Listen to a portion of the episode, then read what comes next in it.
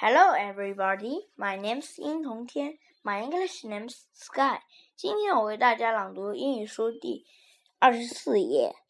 Say and act a football match. Danny and Peter are both members of the school's football club. They often play football after school.